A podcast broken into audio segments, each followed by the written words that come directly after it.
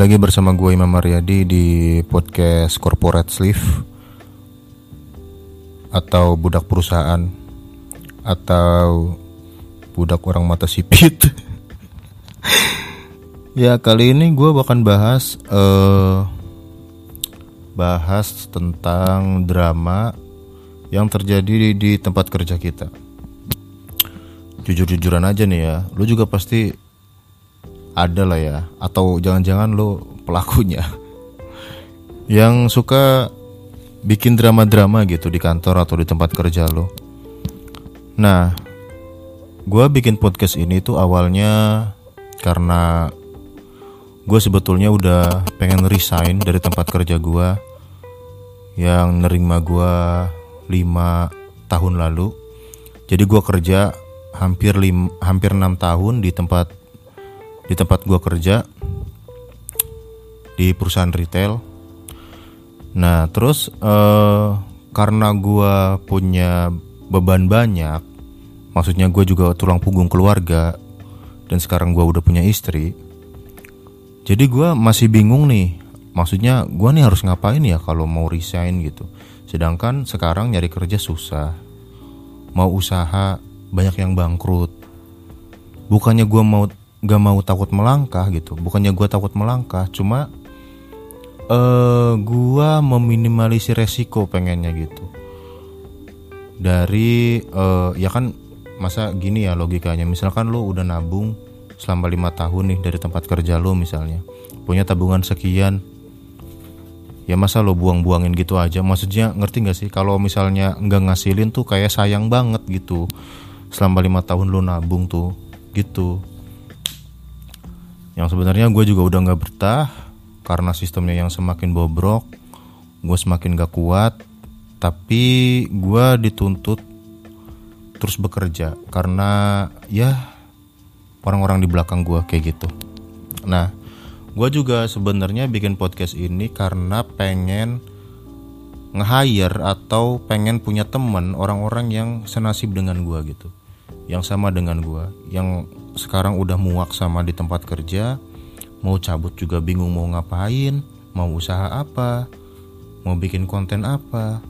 Jadi gue bikin ya udahlah daripada gue mm, stres karena mikirin hal itu gue bikin podcast kayak gini aja. Siapa tahu orang-orang di sana juga punya nasib yang sama kayak gue gitu. Jadi ya bisa share-share cerita atau ya share pengalaman tentang atasan, tentang drama di kantor, di perusahaan, di toko, di pabrik, kayak gitu. Ya, balik lagi di topik pembahasan kita yaitu eh, drama di tempat kerja. Sebenarnya untuk karyawan yang sudah enam tahun bekerja, gue tuh sebenarnya udah muak sama yang namanya drama. Iya nggak sih? Yang kalau kita ketemu tuh mereka banyaknya bermuka dua gitu lah munafik gitu. Kayak gitu sebenarnya gue udah muak udah jenuh lah sama drama-drama yang terjadi di tempat kerja gue kayak gitu. Cuma ya mau gimana itu kan tergantung tergantung balik lagi kita gitu nyikapinya kayak gimana. Nah di podcast episode pertama ini gue pengen ngasih tips nih dan cara bagaimana kita uh, menyikapi drama yang terjadi di tempat kerja kita. Nah, yang pertama, supaya lo bisa jauh-jauh dari drama di tempat kerja lo, menurut gue, kalau lo cerita-cerita sama teman kantor, pabrik, toko, atau whatever, jangan hal yang terlalu personal. Menurut gue ya, kecuali emang lo deket banget nih sama orangnya nih, sama teman lo. Misalnya lo kerja di pabrik, kerja di retail kerja di mana pun lah. Lu punya teman yang udah solid banget yang udah tahu keluarganya yang udah tahu tai tainya gitu. Nah lu bisa ceritain ke dia. Jangan ke semua orang. Lu ceritain.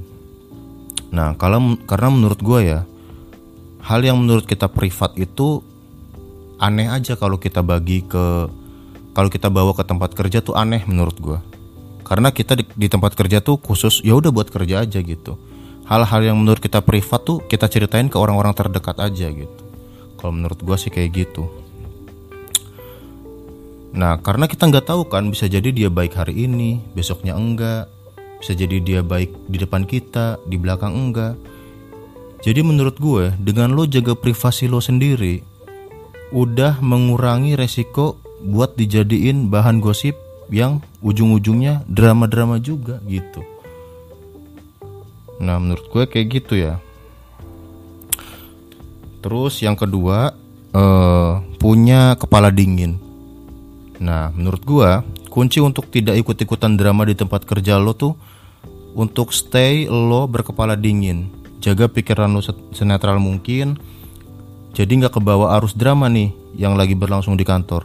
Jadi kalau si A lagi gosipin si B, kalau terpaksa ya denger aja, tapi nggak usah respon. Atau lo respon dengan netral. Lakukan hal yang sama kalau si B ngosipin si A gitu. Kayak gitu ya maksud gue tadi.